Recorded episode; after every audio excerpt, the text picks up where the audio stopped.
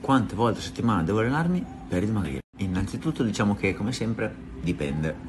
Dipende da quanto sei allenato, dal tuo, tipo, dal tuo obiettivo, dal tuo storico, se hai appena ricominciato, se ti alleni da una vita, insomma dipende. In linea generica potremmo dire che sarebbe ideale allenarsi un giorno sì e un giorno no, per dare il tempo ai tuoi muscoli di rigenerarsi di recuperare. E di supercompensare, questa parola è super difficile. Per chi è sempre stato sedentario, per iniziare potrebbero bastare due volte a settimana o magari tre.